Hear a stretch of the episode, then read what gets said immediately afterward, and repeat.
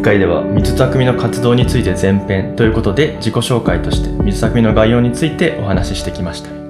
後編ではさらに一歩踏み込んで私たちが水匠の活動を通じて実現したいビジョンについてお話ししていきたいと思います。林口さん先ほどあの土徳というお話が出ましたがちょっと土徳についてもう少しご説明いただいてもいいですか？はい。えー、土徳というのは、まあ、土に徳があると書くんですけれどもこれはあの決して私たちが作った言葉ではないんです。実はですね前半でもちょっとお話ししました民間運動の創始者である柳宗悦が作った言葉なんです。でなぜ柳がこの言葉を作ったかと言いますと民間運動の作家の一人である宗像志功さんが、えー、疎開をきっかけに、えー、戦中戦後富山に暮らしていたんです。あのいらっしゃったのが終戦の年の春だったので数ヶ月後には戦争は終わったんです。なので本当はすぐ帰れたはずなんですけれども、えー、実に6年8ヶ月もの間、えー、富山で暮らしながらたくさんの作品を作っていかれました。でその間にあの、まあ、師匠でもある柳宗悦をはじめ浜田昌司、えー、河合勘次郎芹沢圭介それからバーナード・リーチこういった民芸の巨匠の面々が、えー、何度も富山を訪れています。えー、特に柳も何度も来てくださっているんですけれども、その時に宗方の作品の変化をあの彼が見抜きまして、まあそれに非常に驚いたんですけれども、それまで宗方志功さんというのは、まあ有名な言葉で和田はゴッホになると言って青森を飛び出していった方なんですけれど、その言葉からもちょっと察せられるように、ある種とても、まあ、自我の強い野心的な方だったのかなと思います。まあ、アーティストっていうのはそういうもんだと思うんですけれども、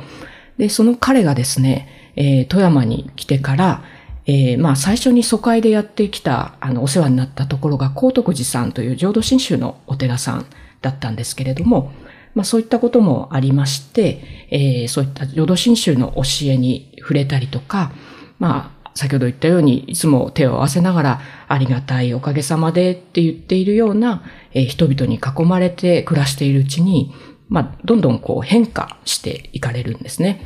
で、その時に、まあ、残している言葉があるんですけれども、えー、今まではただの自力で来た世界を駆けずり回っていたのでしたが、その足が自然に他力の世界へ向けられ、富山という新州王国なればこそ、このような大きな物理の中に包まれていたのでした。富山では大きな頂き物をしました。それは南無阿弥陀仏でありました。という言葉を残しています。なので、それまでは我が我がっていう風な方だったんですけれども、自分というのは本当にちっぽけなもので、もっと大きな自然や、えー、もっと大きなものからの働きかけを受け取って、まあ、それを自分の作品の中に込めているんだっていうふうに、まあ、180度転換していかれたんですね。で、そんなふうに、えー、宗方に影響を及ぼすような何かしらの働きや力がこの土地にあるということで、それを見た柳宗悦が、この土地には土徳があるというふうにおっしゃった。ということが、えー、このエリアでは伝わってきています。で、まあその土徳、その力、働きってじゃあ一体どんなものなんだろうかっていうのは、言語化するのはすごく難しいんです。というのはやっぱりちょっとその土地の空気のようなものなので、あの、本当にここの土地に来て味わっていただくしかないんですけれども、まあ、あえて言葉で表現しようとするならば、本当にその富山の厳しいけれど豊かな自然の中で、人々が共に作り上げてきたその土地の品格のようなものではないかというふうに私たちは受け取っています。ですので、まあそういった力が、まあ今もやっぱりあの私たちも感じることができていて、それをなんとか皆様にお伝えできないかというふうに思っています。ということで、あの、私たちはその土徳ということを、あの、キーワードのようにしてあげて、えー、それを皆様にお伝えしています。はい。ちなみに、あの、土徳っていう言葉って結構ユニークだと思うんですけども、うんなんか世界で似たような言葉だったりとか、なんかそういったものあったりするんですか？そうですね。あの、私も何かこう、土徳というのを、例えば英語で置き換えたらどう表現したらいいんだろうかということをいろいろあの考えたりしてたんですけれども、そんな中で、あの、まあ、最近あの知った言葉として、テリトーリオという言葉があります。これはあの、イタリア語なんですけれども、まあ、イタリアというのは、あの、早くに、あの、スローフード運動が起こったりとか、ロハスという言葉が生まれたりとか、まあ、非常に自然環境にも、あの、と、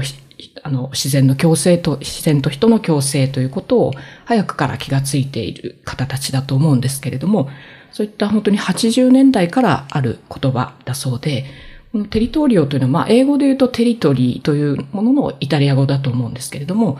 いわゆる行政の区域で、あの、区切られたエリアではなくて、土地とか地形とか景観、歴史、文化、伝統、あるいは地域共同体、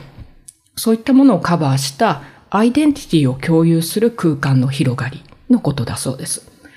これってすごく、まあ、土徳に似ているというか、三居村がまさにこのテリトリオに当たるんじゃないかなというふうに感じています。で、ただ、テリトリオイコール土徳かっていうと、ちょっと違うなと思っていて、あの、やっぱりそれって、東洋の方たち、まあ日本の方たちが自然に向き合うやり方と、西洋の方たちはちょっと違うなと思うところがあって、あの、私たち、まあ日本人や東洋の方たちって、やっぱり自然を自分でコントロールしようっていうようなことはあんまり思わずに、まあむしろよく、それこそまた禅の言葉ですけど、負に、あの、二つに分けられないって書きますが、負にっていうあの概念があるように、まあ、もともと分け隔てはできるものではないっていう意識を持っています。でもヨーロッパの方でやると、あの、やっぱりそれは確実に、まあ、明確に分かれていて、まあ、人が自然をコントロールしていくっていうことを、まあ、あの、思われる方が多いというか、もちろん全部がそうというふうには言わないんですけれども、まあ、そういった違いがあるなと思っているので、テリトーリオと土徳はやっぱり完全にイコールではない気がしていて、なので私はこれをあのもう土徳とあのローマ字で書いて、そのまんまお伝えしていきたいなと思っています。この、まあ、土徳だったりテリトーリオっていうものを、まあ、人々があの共有できるっていうのって、なんかこう、どういった要素が背景にあるんですか？例えばあの、地形が共通してるだったりとか、それに基づいて食文化が一緒だとか、なんか暮らしの様式が一緒だったりとか、やっぱそういったところも結構こういうの共有する上では重要なんですかね？そうですね。あの、食もとても大事だと思います。いわゆる郷土料理と言われるようなものを共有しているエリアであったりとか、それこそ信仰を共通して持っているエリアだったりとか、何かしら、こう、やっぱりアイデンティティとなるような様々な要素を、あの、共有しているエリアっていう意味だと思うので、それは本当に今の行政区にも必ずしも同じものではないと思っています。なので、あの、私たち、まあ、えー、地域の、いわゆるブランディングをするような時に、まあ、この、えー、土地の特徴を考えるんですけれども、その時にそういう行政区にあまり縛られずに、えー、共有している、えー、エリアはどこなのかっていうところを見るようにしています。ちなみにそういったこう地形的な特徴とかって、交通が発達しない時とかっていうのは、おそらく多分その地域の中の人だけで、こう、まあ共有してたものになるのかなと思うんですけども、まあ今回このプロジェクトに普段富山にはいらっしゃらない清水さんが参加してくれたりとか、きっと多分なんか今どこに住んでるかとか、そういう部分だけではなく共有できるようなものなような気がするんですけども、まあ、だんだんそういった捉え方をしていくのがいいんですかね。おっしゃる通りですね。あの、今のこの世界のあり方の中では、必ずしも地形に縛られる必要はなくて、まあその共有しているものはこういったものですと言ったときに、それに共感してくださる方は、えー、同じその土徳の仲間といいますか、そういった捉え方で私たちはそれこそ仲間を増やしていきたいなというふうに思っています。じゃあ我々がこう展開する宿だったりとか、さっき言ったものだったり、まあそういったところでまあ富山の土徳、まあテリトリオみたいなものをちょっと感じ取っていただいて、で、もし共有いただけるような方がいれば一緒に活動していくっていう、まあそういった形で進められるといいってことですね。そうですね。なので、そういったところで仲間に入っていただいた清水さんをはじめ、まあ様々な方が関わってくださっているんですけども、まあ実は清水さんがやっぱり外からの視点で、まあ、この富山の土徳を見てくださって、日本式循環型社会という、えー、名前をつけてくださった。で、私たちはそれは本当びっくりして、ものすごくいいえてみようっていうことだったので、その言葉をまあ生み出してくださった清水さんからちょっとその絵についてご紹介いただけますか？はい、ありがとうございます。そうですね。えー、っと、土徳のお話、林口さんからありましたけれども、その土徳というものに裏付けられて、えー、前半でもお話しした三居村みたいなものが今でも自然と残されている。で、その三居村の営みを、まあ、土徳と合わせて拝見したときに、その、なんていうんですかね。えっと、三居村自体がもう完全に循環型の社会をある種形成しているなというふうに、お話を伺っていて思いました。あの、屋敷林というものが、まあ、自然の要請で風がそっちから吹くから暴風のためにということで建てられたその屋敷林の木が、えー、間伐材としてもともとそのおか釜で火を煮炊きするのに使われてで、そこで出た灰は周りにある田んぼで肥料として使われて、で、屋敷林が育ったら、その母屋を回収するのに使われてというような形で、そのこう、周りの空、えー、自然のマテリアルというものが、まあ、人間の営みの中に組み込まれて、すごくそのこう綺麗に循環をしている。で結果その生まれた三居村という風景が、例えば気温を、平均気温を下げるみたいなこととか、そういった気候をコントロールすることにも使われていたりとか、その大量にお水が田んぼで使われることで、結果水害が抑えられるようになるとか、そういう意味でも、そのこう大きなさらに一回り大きなサイクルというものも風景というのが生み出している。で、その循環の姿を見たときに僕が感じたのは、やっぱり今サーキュラーエコノミーとかっていうふうに日本でも言われるようになってきてますし、その概念自体はヨーロッパから入ってきてますけど、そのヨーロッパのサーキュラーエコノミーを悪いというつもりは全然ないんですが、アプローチとして、そのこう、マテリアルを人間がこうコントロールするという発想を僕はすごく感じていて、例えばじゃあそのこうフードロスというのをなくさなくちゃいけないから出るフードロスをどうにかして堆肥に戻してみたいなこととか、それを食べさせないためにじゃあ新たなビジネスの仕組みを作ってとか、やっぱりそのこう課題にどう対処するかっていうようなアプローチで、いかにサーキュラーな状態を作るかというのが志向されてるなっていうふうに感じました。その一つ一つの課題を解決するアプローチで社会が良くなるのは間違いないんですけれども、そのサーキュラーエコノミーの姿を見た後で富山のその散居村を見ると、なんか課題を解決するとかっていうことではなくて、自然の大きなその摂理といいますか、要請に合わせて人間が営むことによって、そこがうまく回るという、そのこう人間が見出した課題を人間が解決するんではなくて、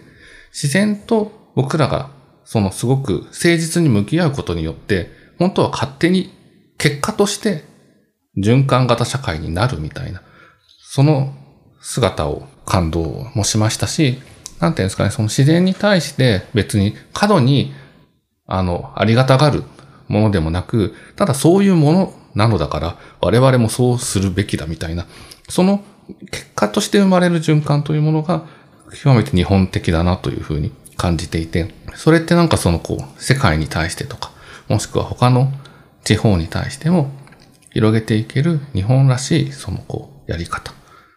海外に対しても、実はこういうユニークな取り組みというのが、この日本では、まあ、自然と人間の関係性の捉え方からして、まあ、海外から見るととても特徴的なものがあるんだよというふうに伝えていけるんじゃないかなというふうに感じています。ありがとうございます。やっぱりそういう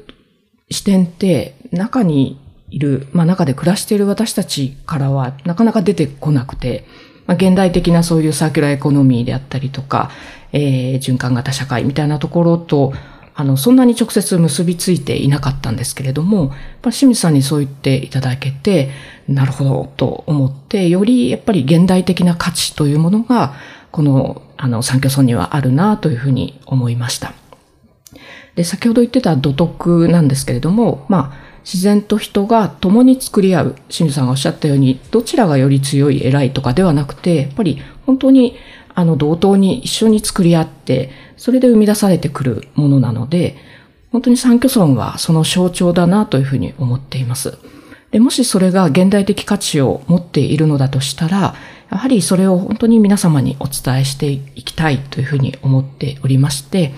で、まあ、それをすることで、住んでいる我々がその価値に改めて気がついて、あの、地域の人もこれはやっぱり良いものだから守っていこうとか、まあ皆さんすごくその暮らしを豊かに美しく暮らしてらっしゃるんですが、それが他の人にとってもそうだっていうふうに思わないんですよね。でも本当に他の方々にとってもあの価値あるものなんだよということを認識できれば、よりそこを大事にしていかれると思うので、やっぱりそういう意味で、まあ新しいナショナルトラスト運動のような形に持っていきたいなというふうに思ってるんですね。で、まあ、非常にそれは難しいのもよくわかっていて、というのは行政区4つまたいでますから、なかなかコンセンサス取りづらいです。で、まあ何かその規制をかけない限り保全は難しいんですが、でも規制をかけるにはあまり意味に広いので、まあどういった形で保全していくのがいいのか、あの、行政も含めて、これからあの皆さんと話していかなければいけないんですけれども、ただ、あの、ありえない話ではないというか、あの、まあ、私たち実はその先にですね、これを、えー、世界遺産にしたいっていう まあ、野望を掲げておりまして、あの、しかもですね、世界、えー、文化遺産と景観遺産、両方に登録できるんではないか、まあ、複合遺産というんですけれども、それに登録できるんではないかなと思っています。というのは、またイタリアの話なんですけれども、トスカーナ州のオルチャ渓谷という、いわゆる普通の農村地帯、農村景観が2004年に世界文化遺産に認定されているんですね。で、そこはまあ都市と、あの、そういった地方をつなぐ信仰のお道があるっていうような文化的な位置づけが大きかったんですけれども、いわゆる何もない農村景観が世界遺産にすでに選ばれています。でそういったところでは、まあ、産居村が含んでいる、えー、まあ、美しさであったり、そこに育まれている人と自然の営みであったり、まあ、そういったところは、えー、十分にその値するんではないかなというふうに思っていて、えー、まあ、無謀な、あの、妄想、野望かもしれませんけれども、えー、それを皆さんと取り組んでいけないかなというふうに思っています。今、その日本型循環型社会のお話があったかと思うんですけども、もともとこの三居村自体がこう維持されていたのって、まあ、やっぱりこう農業がベースになっていて、かつまあ農業が必要だったから、まあそういう使い方をしてきたっていうところがあるかと思います。多分その、その土地の形を考えるで産業だったり営みってことと切って考えることはできないかなと思うんですけども、正直今、だんだんこうお米を作るような農家さんも減ってきていると、まあ、必然的に多分田んぼとして使う必要性がなくなってきて、まあ、それでこうだんだん産居村っていうものが維持できなくなってきているってところがあると思うんですよね。なので、それに対して新しい使い方自体をこう作っていくっていうことも、やっぱこう日本式の循環型社会においてはすごい大事だと思っていて、まあ水匠はまあ微力ながら、例えばラクドワンっていうものを作ることによって、新しいこう宿泊だったり観光っていう使い方をしようっていうふうにまあトライしてるんですけども、まあ非常に微力な動きかと思っていて、まあもっといろんな多分作り方をしていく必要があるかなと思ってるんですけども、まあ清水さんがこの1年ぐらいこう来て、実はこの活動もすごいそれに当たるなとか、この活動面白いなとか、なんかそういったものとかって、なんかあります。例えばあの、なんとの根の方々の取り組みだったりとか、多分今、現代的なその循環型社会のなんか営みみたいなのヒントみたいのがもしあれば、ちょっとお聞かせいただきたいなと思うんですけども。そうですね。あの、今お話に出た、なんとのね、の活動とかは、やっぱすごくそのこう、循環をしているなっていうふうに感じています。で、いずれにしてもそのこう自然の要請から生まれてくるというのが、そのこう富山南砺の循環型社会の特徴だというふうに思うんですけれども、南東の根でやられていることは、やはりこう、えっと、土から取ったものを土に返すっていう、すごくその自然な発想の循環というのを描かれていることに僕はすごく感銘を受けていて、えっと、お話を伺ったときに、例えば化学肥料とかを加えれば、野菜が育つ栄養は補填されるので、野菜は大きく育つんですけど、結果としてその土地が持っている力は回復しきれずにやっぱ奪っていて、どれだけ肥料を足しても年々土地が痩せていく。で、そこに戻さなくちゃいけないのは、やっぱそこから取れたもの、つまり、こう、えー、食物であったりとか、もしくはそれを消化した後の、えっと、糞尿であったりとか、そういったものを返してあげることによって、土地の力っていうのは、えー、初めて戻ってくる。だけれども、じゃあ僕らが作っ、あの、食べ残したものとかっていうのが、じゃあ焼却処分されて、それが埋め立てられると、結果として戻ってきたはずのえー、栄養とか、その土地の力が戻らずに灰になって捨てられて、結果どんどん痩せていく。それは循環されてない。なので、じゃあどうすれば土地にエネルギーを戻せるか。で、それって、こう、えー、フードロスをなくすことももちろんなんですけど、残差とかも含めて、オーガニックな堆肥にして、でそれを土地に戻してあげることだっていうふうに伺ったときに、理屈にどこも無理がないっていうか、聞いててなるほどとしか思わなくて、なんでフードロスを、えっと、避けるべきだっていう理屈の中でも、もったいないからっていう話はあると思うんですけど、それだけだとやっぱちょっとまだ弱くて、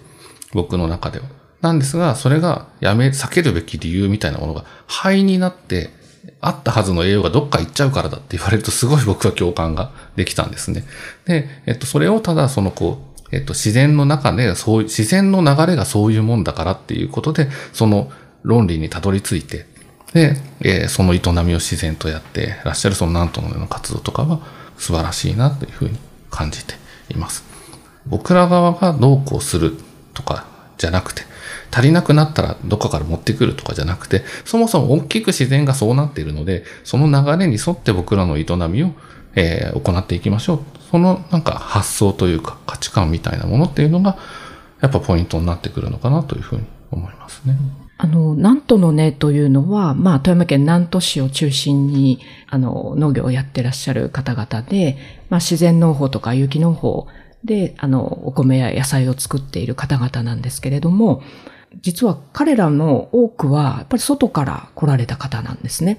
で、全く今まで農業されてなかった方も多くて、でも農業をやりたいという志した時に様々な土地を見て歩いて、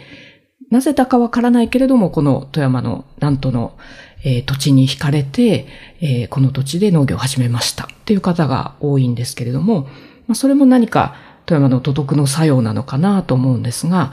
あの、まあ、もしかしたら、南都の根の皆さん、それから清水さん、それから宗像志向もそうだと思うんですけれども、何かしらその土地の土徳に影響を受けていかれて、何か変化をその方々の中に起こしていくっていうことが、あの、起こっているのかなと。そういう力がここにはあるのかなというふうに見ています。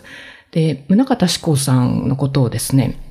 千葉良太郎さんが、えー、宗像は富山という他力の国に留学したっていうふうに言っているんですけれども、ただ疎開したということではなくて、全く価値観の違うところに、まあ、留学をしたぐらいの経験だったんだというふうに、あの、見抜いておられるんですけれども、まあ、そういったことが、えー、外から訪れる方に起こりうる、そんな場所なのかなと思っています。で、そのことで、そういった、あの、外の方が来られることで、中の方も、私たちもそれに、また新たな視点をいただいて気がついて、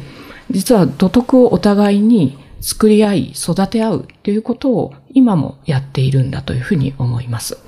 で、もう一つ、あの、お伝えしたいのは、土徳という言葉をあの言っていますけれども、それは富山にだけあるものではないんです。これは世界中にどのエリアにも土徳はあります。その土地土地の土徳があります。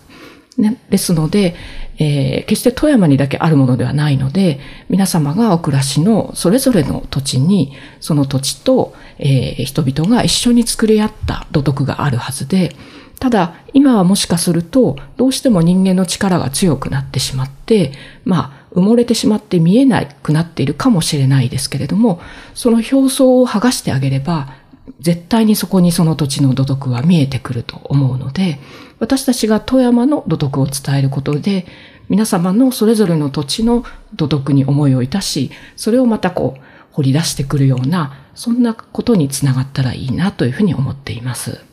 そういったこう、いろんな、えっ、ー、と、まあ、富山の土徳をこう、自分たちなりにこう、解釈したりとか、理解して活動して、でそれがまた他の地域にこう広がっていく。まあそういったことを、まあ、この土地を起点にできればいいかなと思うんですけどもそういった観点でもやっぱこの土地でどんどんどんどんやっぱ新しいことをこう作っていくその活動自体にもすごく大きな意味があるかなと思ってます。で我々もまだあのいろんなことを勉強している最中なんで何かが全て分かってるわけでは全然ないと思うんですけども例えば林口さんの方で今さっき言ったら三居村の活動をする中で日本式循環型社会につながるようなこんな活動の種が最近あるなとかそういったものって何かあったりしますか？そうですね。まあ小さな活動を始めているんですけれども、例えばあの、屋敷林、私たちは海女と呼ぶんですが、海女のその木々をですね、やっぱり整備することができなくなっていらっしゃるお宅がたくさんありまして、で、そういったあの、剪定をしたりとか、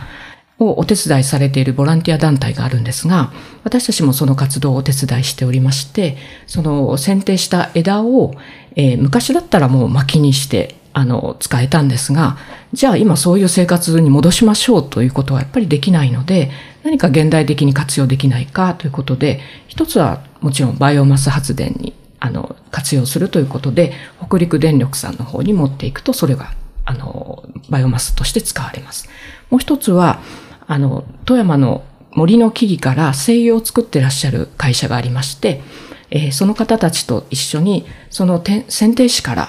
えー、精油を取り出しています。で、あの、海魚の中の木というのは、えー、杉でしたりとか、えー、松、それからヒノキ、それからアスナロ。で、すべて、あの、とてもいい香りの精油が取れるんですね。で、ただ枝をそれぞれ分けるのはとても面倒なので、もう私たちは海魚ミックスと呼んで、えー、切った枝をもうとにかく一色単にそれをあの抽出しまして、えー、それで、あの、アロマオイルを取っています。で、それがこう、いついつ取れた三居村の香りミックスみたいな形で、えー、今年、あの、発売をしたいなというふうに思っていて、今、精油を貯めています。それからですね、例えば、あの、まあ、お米の需要がどんどん減っているという中で、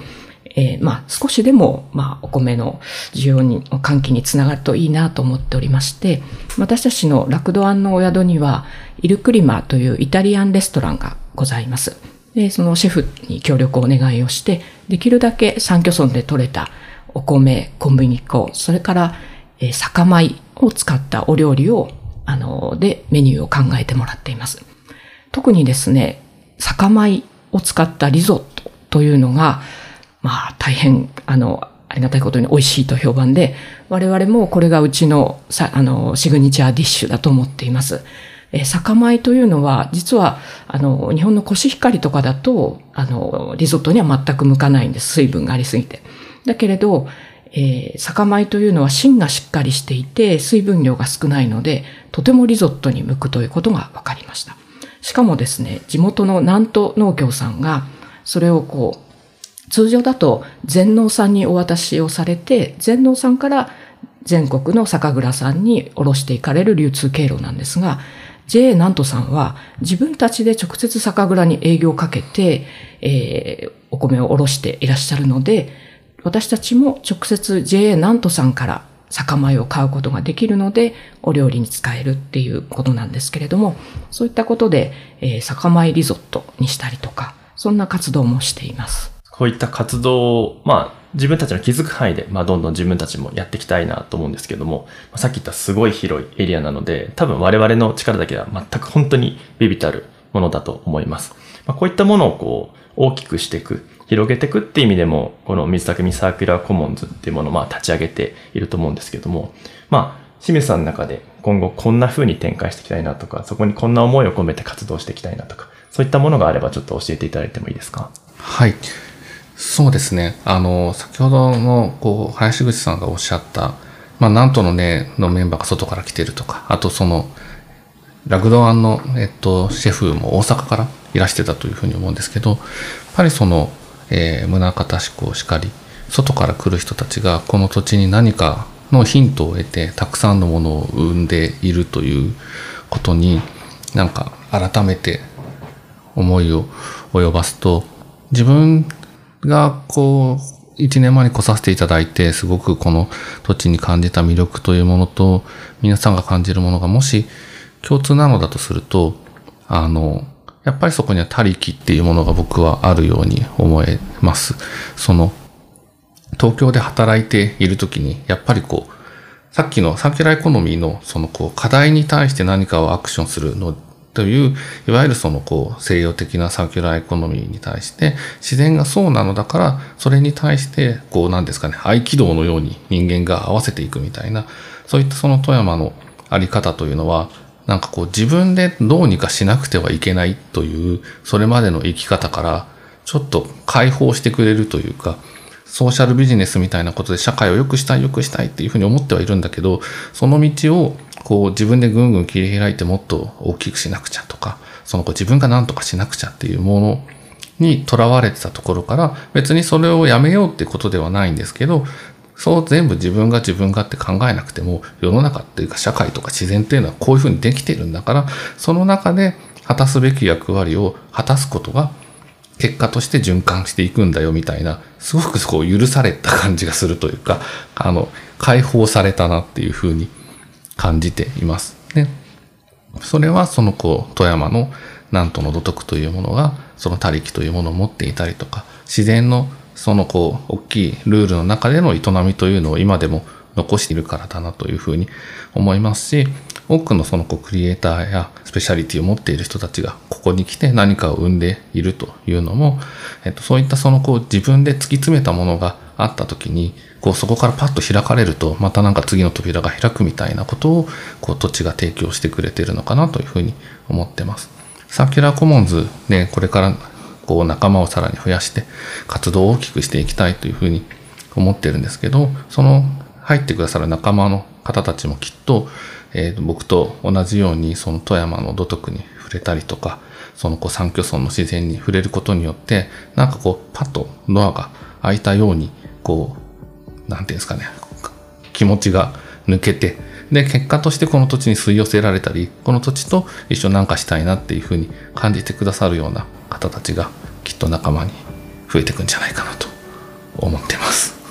ありがとうございます。もういつも思うんですけど、清水さんが、ちょっと林口さんとか僕とかが、なんとなく感じてることをすごくうまく言語化してくださっていて、なんかこういったところから自分たち自身もすごく学んで、でまた次の活動につながるし、逆にそれがまた清水さんにとっての次の活動につながって、なんかこんな形でこうお互い学び合って、なんか感じ合って動けるとすごく面白いなって、活動してる自分たち自身が一番強く感じているところです。水匠サーキュラーコモンズでは学びの場やそこに集う方たちとのコミュニティ作りを進めています。活動に興味がある方は番組概要欄のホームページよりご応募ください。お待ちしております。水匠サーキュラーコモンズがお送りする美しさをめぐる旅アート・オブ・ホークスでした。